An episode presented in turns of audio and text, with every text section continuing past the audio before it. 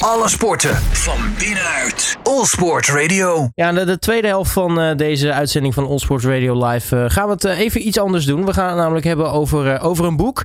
En niet zomaar een boek. Ik heb hem hier ook bij me. Tadic Ultieme Prof heet hij. geschreven door Sander Zelderijk. Nou, laat hij per puur toeval nou ook in mijn studio zitten. Sander, hele goedemiddag. Goedemiddag, Robert. Welkom in de studio. We gaan het uh, lekker hebben over, uh, over dit boek natuurlijk. Uh, misschien ook leuk om het überhaupt even over, over Ajax te hebben en de stand van zaken. Want nou ja, er gebeurt nogal wat. Laten we het daarop houden. Dat lijkt me een heel goed idee. Ja, en nog een vleugje WK misschien kan ook nog. Servië. Nou ja, Tadic speelt op de WK natuurlijk. Dus, daarom. Genoeg om over te praten. Absoluut. Nou, dan gaan we kijken of we dit in deze uitzending weten te passen. Want volgens mij kunnen we er drie uitzendingen over vullen. Maar laten we beginnen allereerst met jou even, Sander. Jij bent natuurlijk ook betrokken bij, bij Ajax Live Magazine. Uh, dan is denk ik het, uh, nou ja, het linkje niet heel erg groot om dan een boek over, uh, over Ajax te schrijven. Dan is die link snel gelegd, zeg maar. Dat lijkt wel zo, hè, als je het zo achter elkaar oplepelt. Maar het, het begon toch net even anders. Um, Ambo Antos, uitgeverij in Amsterdam, die, die belde mij met de vraag of ik het leuk zou vinden om een boek te maken over het fenomeen Dusan Tadic. Het moest een leuk boekje worden over het fenomeen Dusan Tadic. Dat waren de woorden, dat weet ik nog goed. Bij uh, Leuk kon ik me wel iets voorstellen. Fenomeen klinkt misschien gek, maar op dat moment nog niet helemaal. Ik ben uh, vrij nuchter opgevoed, altijd door mijn ouders. En bij Fenomeen ben ik altijd een beetje, nou, uh, dat moet je echt wel... ja, moet je echt, echt verdienen, echt ja, een status hebben. Je echt hoog staan al. En zo, dat was al een leuke insteek voor het boek. Hè. Is die al een fenomeen, de ja of de nee? Nou, lang verhaal kort. Um, dit was een boek waar, je dus, uh, waar ik wel mogelijkheden in zag. Uh, hij is op leeftijd. Uh, hij heeft al aardig wat teweeg gebracht bij Ajax. Um, de planning van verschijnen was ook goed vlak voor het WK. Dus uh, ja, weet je, dat, dat, is een, uh, dat is eentje eh, waar je veel eer aan kan behalen. Het was mijn eerste boek, of dat zou het worden. Dus dat stond ook nog op de lijst. En om een ander voorbeeld te geven, ik kreeg ook een keer de vraag om een boek over Donny van der Beek te maken. Over hem, hè, dus niet met, over hem. Ja, die was toen net een jaartje naar Engeland gegaan. En daar zag ik helemaal niks in hoe tof, uh, toffe kerel Donny van der Beek ook is. En dat hij echt wel goed kan voetballen. Maar dat was nog te vroeg. En dit voelde ja. dan alles eigenlijk wel prima. Ja, dus uh, ik was er zelf uh, wel uh, rap uit. Nou, en zo geschieden, dan, dan ga je beginnen aan zo'n boek.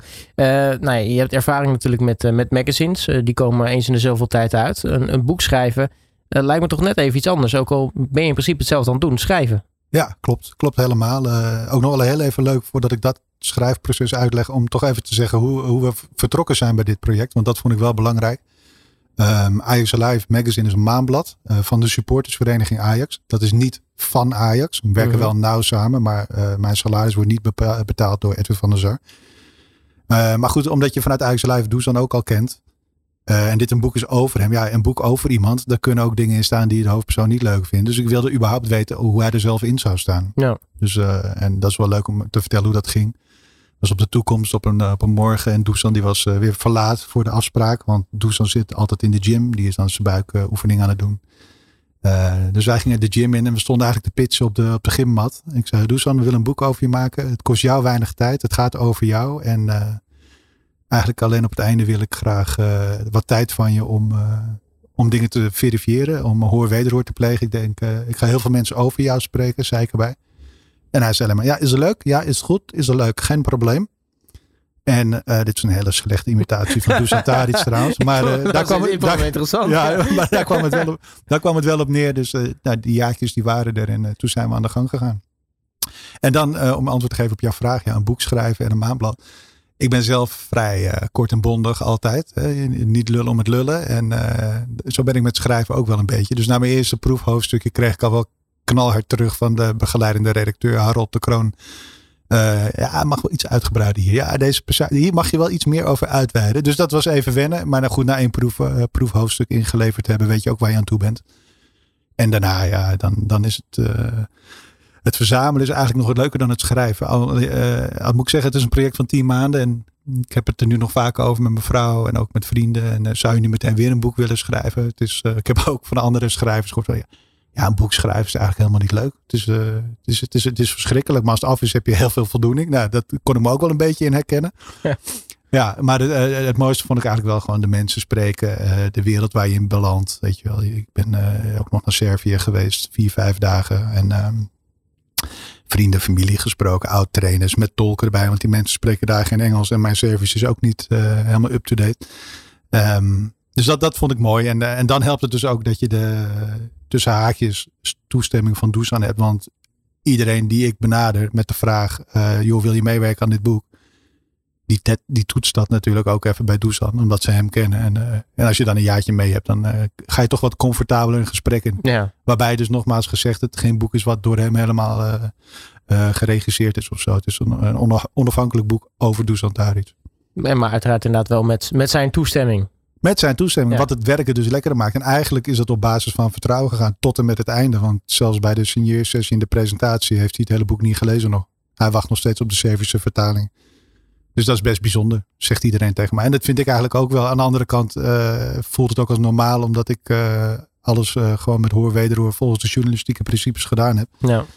En, en dat, dat vind ik zelf eigenlijk misschien nog wel, daar heb je als publiek niks aan. En als luisteraar interesseert je dat misschien ook helemaal niet. Maar dat vind ik wel mooi, gewoon voor mezelf. Het, het, het gevoel van wederzijds vertrouwen in zo'n project. Ja, maar ik hoor, hij wacht nog op de Servische vertaling. Dit is natuurlijk ook, uh, Tadic, daar, kwam jij volgens mij ook wel achter toen je daar was. dat, dat is gewoon nou, bijna een god in Servië. Hè? Dat, dat, hij is dat heel groot, ja. Hij is heel groot. Hij is uh, volgens mij, uh, nou ja, volgens mij, dat, dat, dat zeggen de mensen met wie ik daar gesproken heb. En dan heb ik het dus over uh, oud-trainers, maar ook gewoon zijn boezemvrienden. Niet geheel objectief misschien, of juist wel, heel eerlijk en open. Um, hij is van vergelijkbare grootte als Novak Djokovic, denk ik dat zegt best wel veel. Want uh, nou ja, ja Novak uh, Djokovic ja, is denk natuurlijk ik ook. Een, een, hele grote jongen daar. Ja, dat vond ik een, een, Goed, ik heb niet honderd Serviërs gesproken. Maar de mensen die zeiden allemaal zo moet je het een beetje bekijken. En uh, volgens mij zijn ze ook wel goed samen. Djokovic en Tadic zitten een beetje in het onroerend goed. Begreep ik ook in, in Belgrado en uh, Slatibor. Een of andere wintersport hoor. Dus ja. ja, die kennen elkaar wel. Ja, precies. Maar dus dan, uh, dan, dan lijkt mij ook voor daar de draagkracht groot genoeg om dus ook een, een, een misschien een Servische vertaling uit te brengen. Ja, zeker. De, er zijn, uh, of ze zijn al afgerond terwijl we hier nu uh, over praten, of het is bijna afgerond en dan moeten alleen de contracten nog getekend worden. Maar de, de rechten voor Servië zijn zo goed als verkocht. Maar dat is wel lekker. Ik ja, ik weet niet hoeveel mensen Servië boeken lezen, maar het is altijd goed en leuk, toch? Ja, ja. het, het, het, klinkt in ieder geval iets wat ja, wel leuk is om, eh, om ook uit te brengen. Absoluut, ja, absoluut. Ook weer trots op. Trots op dit boek, trots op de Servische vertaling. Ik kan hem zelf niet teruglezen, maar uh, ja, nee, dat is mooi. En uh, nou ja, misschien als het echt daar een succes wordt, kunnen we nog iets met Engeland doen. Southampton komt natuurlijk ook uitgebreid aan bod, maar dit was het belangrijkste voor nu en het ligt op tijd in de winkels met de feestdagen. Dat is met, uh, met de papiersores waarin we tegenwoordig leven ook al spannend. Ja. Uh, dus dit is, dit is mooi. We zijn bij de tweede druk inmiddels. En, uh, dat, is wel, dat is wel mooi ook al. Dat is ook mooi, ja. En wat ik zeg, het is nu de luxe tijd van kijken wat er met je boek gebeurt. En mensen die foto's sturen. En ik deel het zelf ook allemaal met iedereen. Het is mijn eerste boek. ik ben heel trots. En uh, ik spam iedereen helemaal kapot op mijn social media. En uh, vergeef me daarvoor. Uh, over, drie, over drie maanden is het een stuk minder. hey, wat, terug naar de, de, het proces, het schrijfproces. Want je zegt al, hè, je gaat natuurlijk ook nou ja, naar Servië toe. Je, je, gaat met mensen praten over, over Dusan. Um, hoe komt zoiets iets tot stand? Want ik denk ook dat je ergens in je hoofd toch ook wel een logische volgorde hebt van wanneer je welk deel uit zijn leven wil behandelen en, en wanneer je dat allemaal verwerkt in zo'n boek. Ja, ik heb het heel simpel gehouden, chronologisch. Um, dus ik uh, begon al in Nederland met een, uh, een, kennismaking met zijn ouders in, een, in de skybox van Dusan Tadic. Dat is ook mooi. Ik, uh, ik, werk al 14 jaar bij Ajax Live, maar ik had er nooit notie van dat er spelers met de skybox in de arena waren. Maar Dusan had dus een skybox. En um, ik denk dat het Ajax Twente vorig jaar. Dit proces begon 10, 11 maanden geleden. Het was een mooi moment om dus in die skybox te kijken. Daar kwamen zijn ouders dan. Er was een, eh, een bevriende, een vriend van Dusan en de ouders die ik ook leerde kennen daar, Arbi. Arbi is eh, een hele bevlogen Ajaxiet met uh, Servische roots. En die kon prima tolken. En daar hebben we het eerste contact gelegd eigenlijk voor de vervolgstappen in, in Servië. En via mijn eigen netwerk, ik werk al twintig jaar in de sportjournalistiek, had ik daar ter plekke ook weer mensen die konden gaan tolken voor me. Betrouwbare mensen, want dat is ook allemaal natuurlijk, daar moet je goed naar kijken. Je moet mhm. niet in de, goed, eh, de grote goed nieuws show alleen maar komen. Het moet echt allemaal wel gebeuren zoals het gaat. Um, dus eigenlijk had ik dat wel goed op de rit. En, uh, en ik denk dat ik daar uh, twee, drie, drie uh, Serviërs had die, die goed gingen tolken voor mij onafhankelijk, objectief. En, en dat was prima. En bij zijn ouders geweest, bij zijn zus nog geweest. Zijn we, begonnen in Batska Topola. Als je het zo ziet vanaf Schiphol is dat ongeveer naar Groningen. En dan heb je ergens tussenin, nou het zal doen, Lelystad vanaf Schiphol. Dan kom je uit in Novi Sad. Daar heeft hij natuurlijk ook nog gespeeld. Daar woonde zijn zus. Daar ben ik nog bij zijn club voor Vojvodina. Vojvodina moet ik zeggen. Anders word ik gecorrigeerd door Arbi. Die slaat me altijd om mijn oren als ik het niet goed uitspreek. Vojvodina. Um, ja, en dan uh, heb je uh, bij de jeugdopleiding nog een gesprek met zijn oude jeugdtrainers. En dat, dat zijn allemaal uh, Serviërs van in de zeventig. Ja, die spreken niet zo goed Engels. Sterker nog, bijna niet. En, en dat is wel heel grappig. Het is een krakkemikkig clubje. Maar Vojvodina heeft wel gewoon een, hoe noem je dat? Hebben wel de reputatie dat ze een hele goede jeugdopleiding hebben gehad. En de, je ziet gewoon de armoede, maar je ziet ook de rijkdom op het veld. En dat was nu ook nog steeds zo. Dus dat was mooi om mee te maken. Bij zijn zus een appartementje geweest. Ook leuk. Dan krijg je toch weer de verhalen van de, van de grote zus te horen over het kleine broertje. En uh, dat gaat vaak goed, maar ook niet. En uh, daar staan leuke voorbeelden van in het boek. Dus dat, uh, ja. Mooi. En dan, daar begon het Servische verhaal. En dan, ja, dan bouw je het gewoon uit naar, naar Groningen, Twente, Southampton, nationale team. En dan Ajax de laatste jaren. Ja, en dan, dan ben ik eigenlijk wel heel benieuwd. Want dan, dan ben je in Servië, dan spreek je met heel erg veel mensen. Maar wat zijn dan voornamelijk de dingen die je dan hoort over, over, over Dusan? Nou, je gaat natuurlijk al een beetje met een beeld daar naartoe, omdat iedereen het hier heeft over de winnaarsmentaliteit, de discipline en uh, al die containerbegrippen, noem ik het altijd maar. Mm. Dus je zoekt eigenlijk een beetje naar waar komt dat nou vandaan? Waar, waar is dat gewoon aangeboren? Is, het, is je omgeving toch zo sturend erin dat je dat als klein kind dat je niet beter weet? Uh, je, ontkomt niet aan de, de NAVO-bombardementen in 99. Hoe groot was die impact? Of hoe groot misschien wel niet? Of misschien was de impact in die zin niet zo dat het letterlijk bij hem om de straat, om de hoek gebeurde, maar heeft het wel zijn leven gevormd. Uh, dus dat neem je allemaal mee in je achterhoofd als je het vliegtuig instapt. En, um, en eigenlijk vind je, vind je van alles wat, als ik heel eerlijk moet zijn. Uh, het is een, um, het belangrijkste vond ik eigenlijk nog, want je gaat ook naar jezelf kijken. Hè? Hoe, hoe ben ik uh, gevormd als voetballer op een heel laag niveau. Maar goed, wat beïnvloed je? En toch ga je weer naar het eerste pleintje toe. Je wil toch kijken waar hij zijn schoenzolen versleet op het asfalt. Mm -hmm. tussen allemaal flats in uh, Batska Toppela, een boerendorp bij wijze van spreken. Ik hoop niet dat ik de mensen die nu luisteren vanuit Batska Toppela beledig. Maar daar ben je dan. En, dat, en, en dan, dan zie je gewoon dat, dat het is uh, presteren op school belangrijk en, en sporten. En dat waren gewoon de belangrijkste dingen thuis. Sociaal goed gezin, stabiele thuissituatie. Presteren op school en dan mag je doen wat je wil. En in zijn geval veel voetballen. Ja, want ik, ik kan me voorstellen, hij groeit natuurlijk op in een, in, ja, in een land wat, wat, wat best onstabiel is op dat moment in zijn, in zijn jeugd. Uh, dat, dat, ja, dat, dat moet je wel vormen eigenlijk als, als mens zijn. Want je, je maakt natuurlijk de meest ja, gekke, misschien zelfs wel nare dingen mee. Ja, een van de, van de voorbeelden die me het meest indruk op mij uh, heeft gemaakt. Ik zat natuurlijk na te denken, wat wil je hier vertellen en prijsgeven over de inhoud van het boek? Hè? Want je moet niet alles gaan vertellen hier. Want mensen, nee, zeker mensen jullie moeten het kopen. En, kopen, en, kopen mensen. Leuk, zeker. leuk voor in de zon. En, en uh, bij het kerstdiner. Nee, um, ik denk de meest indrukwekkende uh, anekdote die ik kreeg te horen was uh, gerelateerd aan de bombardementen. Um, dit speelde af in Batsko Topola. Daar, daar, had je gewoon eigenlijk, nou ja, één keer in de zoveel tijd ging er weer een luchtalarm af. En dan moest iedereen naar de schuilkelder. Dus ook de familie Taric. En um, uiteindelijk zaten de moeder, de twee oudere zussen. Dusan heeft twee oudere zussen. En Dusan zelf zaten in die schuilkelder. Uh, mijn vader Tadic was er niet. Die had gewerkt. Die moest s'nachts werken. Want dat had met elektriciteitsverdelingen te maken. Overdag was het voor uh, was elektriciteitsnetwerk voor de be bevolking. En s'nachts voor de industrie. Daar kwam het op neer. Dus die kwam bek af thuis. En die wilde eigenlijk naar zijn bed lopen. Maar ja, luchtalarm. hele familie beneden. Of de familie, het gezin. En de rest van de flat. En hij was er klaar mee. Hij had het gehad. Ik zei, bekijk het maar. Ik loop gewoon naar boven. Ik ga in mijn bed liggen. Uh, waarbij hij dus eigenlijk voor zichzelf zich afscheidde van zijn gezin. Op een dreigend moment. Uh, dat is best uh, bijzonder dat me dat verteld werd. Alleen het werd nog bijzonderer omdat Dusan toen uh, besloot om uit de kelder te gaan. Hij was denk ik toen negen of tien jaar. En die, die liep naar boven. Die ging tegen zijn vader aan in bed liggen. Die, dus die ging tegen hem aan liggen. En die wilde zijn vader niet alleen laten. Nou ja, ben uh, geen psycholoog, dus ik heb er nog eens over nagedacht wat dat nou betekent. Maar ik vind het wel bijzonder als je zo jong bent dat je die keuze maakt. Ja. Dat je kiest voor je vader. Uh, met als effect, effect dat die vader dacht, nou wacht even, ik breng nu ook het leven van mijn zoon in gevaar. Ik ga met je mee naar beneden. Waardoor uiteindelijk, en misschien was dat wel Doezons doel. het gezin herenigd zat in de schuilkelder.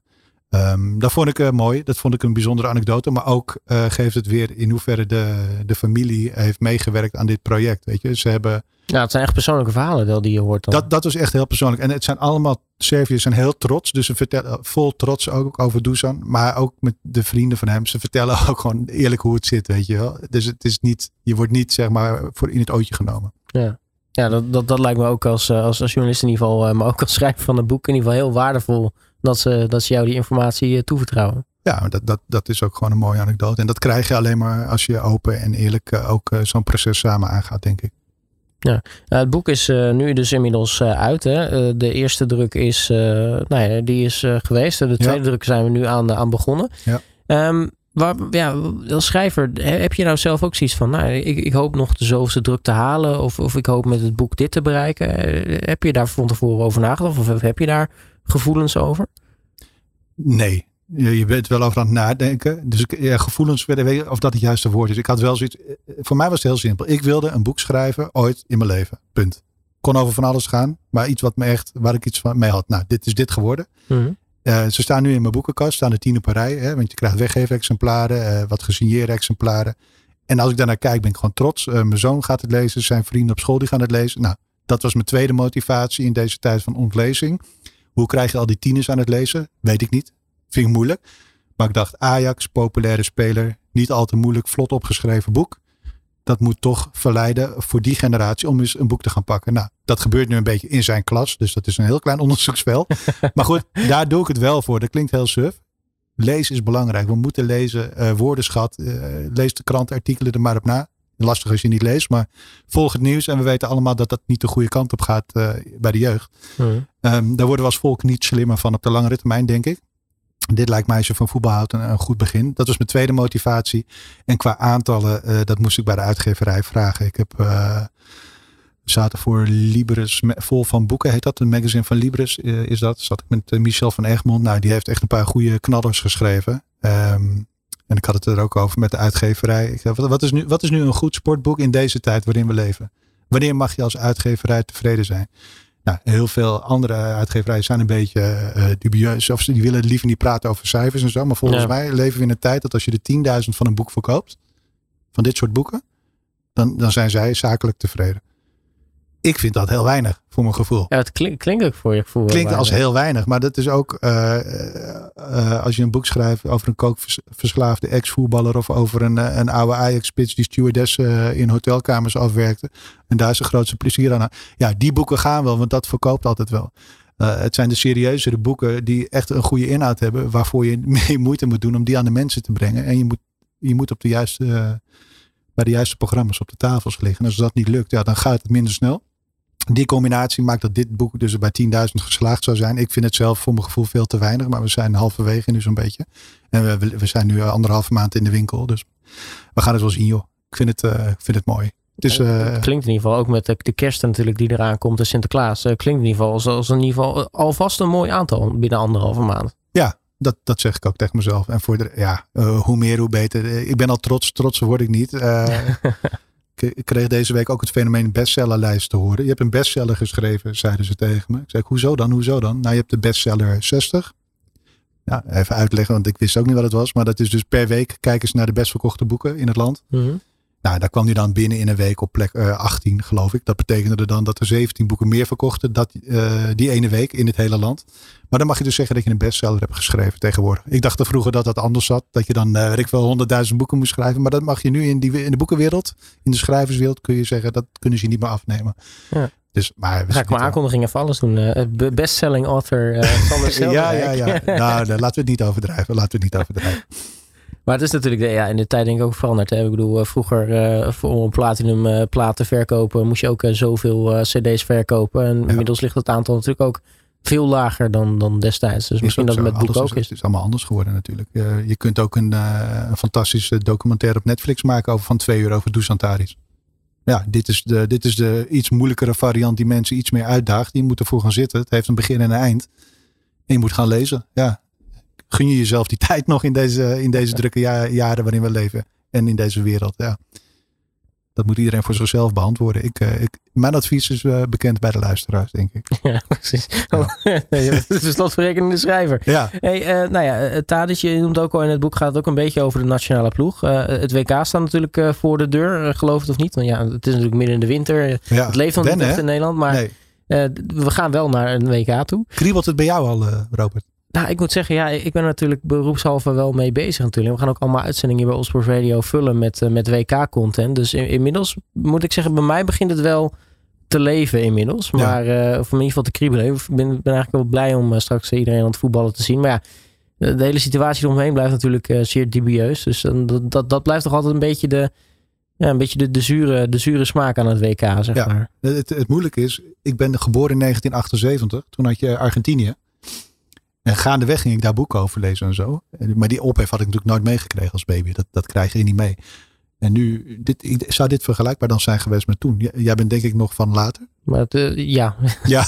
ja. ja. ja. Nee, maar ik, ik denk, kijk, Ru Rusland 2018. Dat werd, de, wat zeg je? Toen had je nog uh, allemaal dictatuur en zo, toch? Ja, ja, ja, ja, ja. Kijk, in Rusland 2018 werd met terugwerkende kracht het biertje van uh, de koning met Poetin achteraf dit is eigenlijk voor het eerst, denk ik, in, ons, in onze generatie. En, en nou ja, laten we even onszelf in, de, in dezelfde generatie doen, voor mijn gevoel. Um, ik denk voor het eerst dat, dat er iets met zoveel ophef staat te gebeuren. Ja. Het heeft wel veel voorpret weggehaald. Ik vind ook wel interessante discussies die je nu krijgt. Hè. Journalisten delen op social media, we gaan naar Qatar. Als je nu al ziet met wat voor boodschappen ze daarheen worden gestuurd in het vliegtuig. Je moet er gewoon heen om het te verslaan. Dat, vind dat snap ik helemaal. Maar er wordt je bijna ook al niet meer gegund, weet je wel. Je, ja, je moet altijd gaan als je de kans hebt om te gaan. Alleen je moet wel goed om je heen kijken en dat allemaal goed op kunnen schrijven, denk ik. Ja, maar het is ook, dan hoor je mensen zeggen, ja nee, ik ga niet naar dat WK kijken, want ik, ik boycott Qatar. Maar dan heb ik zoiets van, we weten al twaalf jaar dat het daar is. Waarom Ja. dan nu ineens op deze manier beginnen? Ik bedoel, we hebben twaalf jaar de tijd gehad om hier iets aan te doen in principe. Ja, eens. Dat eh, ben ik ook met je eens. Dat, dat gebeurt ook niet. En ik vind ook, ik sprak Jesper Olsen voor, eh, voor Ajax Live Magazine, ik denk een maandje of twee geleden. Die zei ook, het is allemaal, allemaal terecht, hè, alle ophef. Maar we moeten wel gewoon eh, kunnen genieten van de wedstrijden zodra de bal gaat rollen. Dus de voetballiefhebbers, moet, je moet kunnen genieten van zo'n toernooi. Maar dat sluit niet uit dat je heel kritisch, in ieder geval moet leren van wat hier gebeurd is. Ja. Met het oog op de toekomst. En, ehm, en daar waar kan. En dat is echt wel lastig, want daarin moet iedereen zijn verantwoordelijkheid nemen. En dat gaan wij ook niet oplossen hier in deze korte uitzending. Ehm, daarin moet iedereen eh, ook zijn rol nemen om daar waar, waar nog eh, slachtoffers gecompenseerd kunnen worden, om daar een, een goede, een goede eh, regeling te treffen. Maar dat zal moeilijk zijn. Maar Ja. dat wat je nog met terugwerkende kracht kan oplossen, zou fantastisch zijn. En laat het vooral nooit meer gebeuren. Zou ik tegen meneer Infantino willen zeggen. Die luistert ook altijd, toch? Ja, zeker. Vaste Ja. luisteraar. Ja, ja. Eh, maar goed, ja, voordat we dan afdwalen. Ja, Tadic komt natuurlijk ook in actie op het eh, WK. Hij speelt met, eh, met Servië. Wat, wat kunnen we van, van hem verwachten? Want nou ja, als we kijken tot nu toe, dit seizoen. ja, kijk, misschien is het makkelijk zeggen ik als, als Feyenoord natuurlijk. Maar als, ik- goed als jaar, ik, hè, tot nu toe. Ja, ik heb een goed jaar, Ja. ja. Maar als ik ook gewoon puur als sportjournalist kijk naar, naar hem als speler. Hij is, hij is nog niet heel gelukkig dit seizoen. Zeg maar, ten opzichte van andere jaren waar en, ja, ook ik als Feyenoord durf toe te geven. Dat hij af en toe briljant kon zijn. Wil je het eerst over Ajax hebben of over de kansen voor de nationale ploeg? Nationale ploeg. Nationale ploeg. Ehm, wat ik van Dusan zelf begreep, en dat heeft hij verteld in interviews die wij eh, voor andere dingen deden tijdens de signeersessie, was dat, dat hij verwacht dat ze dit jaar beter zijn dan vier jaar geleden met Servië. Eh, waarom? Omdat de ploeg meer een geheel is, meer een team. Ehm, ze hebben een andere trainer nu, Dragan Stojkovic. Eh, Google hem als je hem niet kent. Grote naam in het voetbal. Veel eh, grote staat van dienst, laat ik het zo zeggen. Behoorde tot de gouden generatie 1990. Eh, dat is de nieuwe bondscoach. Die, eh, die heeft de groep goed onder, onder zijn hoede, als ik het mag geloven. Ik, ik heb hem nooit gesproken, ook niet voor dit boek, helaas. Ehm, de jongens zijn ouder, de spelers. En ja, ze hebben wel een les geleerd in 2018. Daar gaat ook een hoofdstuk in het boek over. Want uiteindelijk ehm, is het sneuien bij eh, elke sport. En elke club heeft zijn eigen slogan daarvoor. In, eh, bij Manchester United zeggen ze United we stand, divided we fall. Bij PSV zeggen ze geloof ik eendracht maakt macht. Ehm, je moet het met z'n allen doen. Je moet samen een, team zijn, hetzelfde belang dienen. En dat deden ze in 2018 niet, als ik Doesman mag geloven. En die vertelt daar wat pikante dingen over nog in het boek. Hoor. Kleedkamer, de situaties. En eh, ook een wedstrijd tegen Zwitserland waarin het allemaal escaleerde. En eh, wat wel saillant is natuurlijk, omdat ze nu weer Zwitserland treffen. Ehm, maar daar gaat het om. Die, die, die verdeeldheid is weg. De eenheid is er. De spelers zijn ouder. Nou, kijk de lijst maar na. Ze spelen volgens mij allemaal buiten Servië nu inmiddels.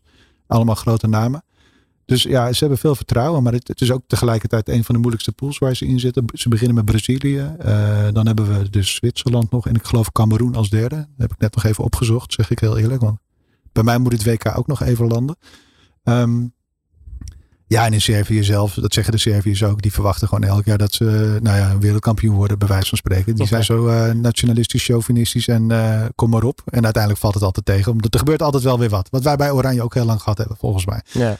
Um, maar goed, het is ook het bruggetje naar Ajax misschien. Die verdeeldheid en uh, eenheid en een team van maken. Ja, dat, dat, speelt natuurlijk deze eerste seizoen zelf ook. Hè? Als je ziet wat er weg is gegaan, uh, deze transferwindow, wat ervoor gekomen is. Uh, de aantallen alleen al. Hè? Ik heb het over tien nieuwe en tien eruit. Um, nieuwe trainer. andere technische staf eigenlijk. nee, nee, sorry, niet technische staf. Technische directeur. Zo heten ze niet. Technisch managers. Hè? Gerry Hamstra en Klaas-Jan Huntelaar. Mm uh, met een ander netwerk, waarschijnlijk dan Mark Overmars. Um, het is allemaal nog niet zo hecht en sterk bij Ajax in deze eerste seizoen zelf, zegt mijn gevoel. En uh, in het veld heb je er ook mee te maken natuurlijk. Ik, ik reed hier naartoe in de auto, had ik het nog met een collega erover. En dacht ik van, wat zou de rol zijn voor een trainer die een team wil maken, die te maken heeft met internationals die naar een WK willen? Hè? We weten nu allemaal wie er mogen. We gaan, ze, tegen nog, ze zitten nu in het vliegtuig volgens mij. Ja.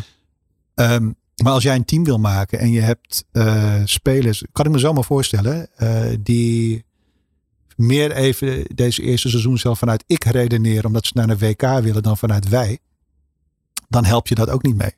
Los van alle discussies die er nu nog zijn over puzzelen, daar iets op de verkeerde plek, vroeg wisselen, te laat wisselen, uh, die wel een kans, die geen kans. Um, mijn hele simpele mening, even om het plat te slaan, is een jaar de tijd geven en dan een oordeel vellen. Nou, laten we zijn. Ten, ten Hag zijn eerste jaar was ook niet uh, de, de meest briljante. Dat, dat moest ook groeien.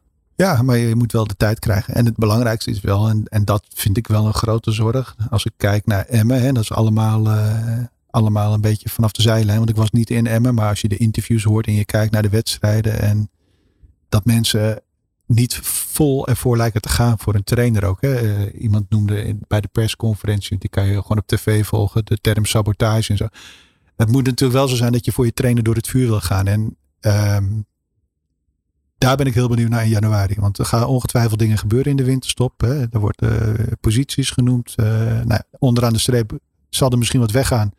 En zal er weer wat bij komen. De groep waar je het mee moet gaan doen. De druk zal er volop staan. Het is januari. Je moet... Uh, qua stand is er niks aan de hand trouwens hoor. Laten we duidelijk zijn. Feyenoord bovenaan. Gefeliciteerd koester het moment heel even, zou ik zeggen. en uh, nee, maar zonder dolle. Eh, als je, als je ziet wat voor onrust er is, uh, terwijl je de ranglijst bekijkt, dan denk ik van, jezus, het lijkt wel alsof Ajax op degraderen staat. Dat, dat geeft alleen maar aan hoe hoog de lat ligt. het zit super dicht bovenin. Ik bedoel, ja, dat vind ik het mooi van Ajax. Ajax, dus. PSV, dan heb je AZ nog op een puntje. Het is, het is best wel spannend dit seizoen. Ja, maar je bent, ze zijn dus zoveel eisend. En we, we, moet ik zeggen, niet ze. Want ik ben ook wel Ajax ziet, dat durf ik wel te zeggen. Hè? Dat mag ook wel, als hoofdredacteur van Ajax Live Magazine. Um, ik vind het, uh, dat kritische hoort erbij. Maar ik heb af en toe het idee dat het realisme een beetje verdwijnt. En um, het is makkelijk om te zeggen, of het nou Schreuder is of wie dan ook, die moet weg. Mm, rot op. Je hoort bijna nooit, die moet komen. Dit is de oplossing. We zijn heel makkelijk met z'n allen om te stellen, dit gaat er gebeuren, dit moet weg. Prima, afschrijven. Maar uh, alternatieven worden nooit geboden. En dan wordt er heel makkelijk gewezen naar de beleidsbepalers, die eigenlijk al die keuze gemaakt hebben. Dus ja, ja we gaan het wel zien in januari, uh, Robert. Precies, eerst dat, eerst dat WK nog. Uh, tot slot, Sander, uh, het boek. iedereen wil natuurlijk gewoon onder de kerstboom hebben of in de schoen. als, het, als Sinterklaas straks langs de deuren gaat. Um, waar is het boek verkrijgbaar? Ja, dan moet ik volgens mij zeggen bij de goede boekhandels, maar ook bij de online boekhandels ook. bij je eigen boekhandels. Ehm, ja, waar niet, zou ik bijna zeggen. Nou, Probeerbol.com. probeer vooral je eigen boekhandel. Daar heb ik altijd een warm gevoel bij. Uh, desnoods bestellen ze hem voor je als hij uitverkocht is. Maar uh, hij moet overal verkrijgbaar zijn. Nou, top. Uh, Sander Zelderijk, mag ik je hartelijk danken voor je komst naar de studio. En, Graag gedaan. Jullie ook bedankt. Natuurlijk heel erg veel succes met, het, met het boek. Dankjewel. Alle sporten van binnenuit. All Sport Radio.